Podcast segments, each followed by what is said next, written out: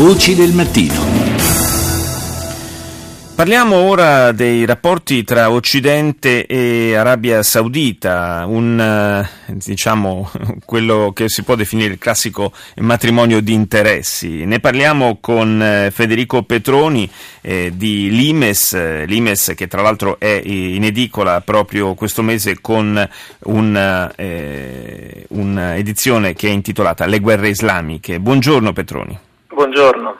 Dicevo, un matrimonio di interesse quello tra eh, Arabia Saudita e molti paesi occidentali perché eh, evidentemente eh, di fronte alle, ai possibili vantaggi di tipo economico si è portati a chiudere gli occhi sulle tante piccole e grandi violazioni dei diritti umani e civili che si commettono in quel paese. Sì, per esempio l'Arabia Saudita è accusata da um, Amnesty International di aver mandato a morte solo nel 2015 175 persone, un record rispetto agli anni precedenti. Anche eh, molte di queste persone vengono decapitate e alcune di queste anche crocifisse sulla pubblica piazza, quindi sono eh, delle, delle pratiche particolarmente dure il rapporto così ambiguo tra Occidente e Arabia Saudita, soprattutto tra la Francia e l'Arabia Saudita che ha investito eh, molto nella, negli armamenti e in altri contratti francesi, si capisce alla luce del concetto di fornitore di sicurezza. Riyadh sa di essere debole, nonostante la guerra in Yemen, non ha forze armate degne di difendere uno Stato geopoliticamente così importante, quindi cerca spasmodicamente un protettore esterno. Nella storia questo ruolo è stato svolto dalla Gran Bretagna, ora dagli Stati Uniti, ma adesso che con Washington i rapporti si allentano sempre di più, ecco che altri attori, nella fattispecie la Francia, cercano di aumentare il loro margine di manovra e quindi forniscono armamenti e tutta una serie di altri contratti utili alla sicurezza dell'Arabia Saudita. Però diciamo che un po' tutti fanno affari con l'Arabia Saudita. Io così ho fatto un rapido giro d'orizzonte in questi, proprio in questi giorni.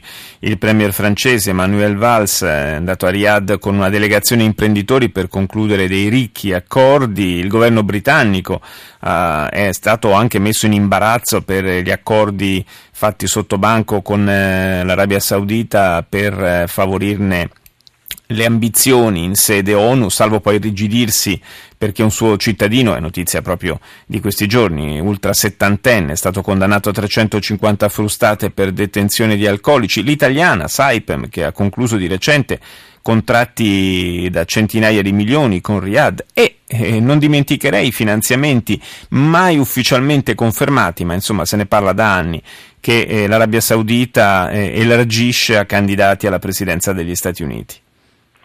Sì, il problema è che all'Europa e all'Occidente in generale mancano i soldi, mancano gli investimenti. Restiamo dunque sprovvisti quando i paesi del Golfo vengono a investire ingenti somme di denaro da noi, soprattutto nell'economia della conoscenza e delle idee, perché stiamo dedicando molta attenzione giustamente appunto all'investimento nella politica, all'investimento eh, militare, ma i paesi del Golfo, tra cui rientra ovviamente anche l'Arabia Saudita, investono nelle università, in cui si comprano centri di ricerca o installano dei propri esperti per diffondere anche, oltre alla conoscenza, la propria propaganda. Investono poi nella sanità, afflitti come sono i loro cittadini da diabete e obesità. E poi investono, l'abbiamo detto, nella tecnologia. Ricorderei anche il caso del fondo di investimento Mubadala eh, degli Emirati Arabi Uniti che si è comprata Piaggio Aereo e i suoi droni, che sono i nostri droni certo. eh, prodotti eh, per la prima volta dall'Italia, dei droni che potrebbero essere armabili. Eh, quindi, insomma, eh, sì, un, una, un'offensiva, diciamo, dal punto di vista economico e finanziario che nasconde però anche un'offensiva ideologica, perché ha opportunamente ricordato come eh, dietro a queste operazioni ci sia sempre anche questo, questo elemento ideologico-religioso. Io ringrazio Federico Petroni del, di Limes, della rivista Limes, ricordo in edicola con le guerre islamiche nel mese d'ottobre.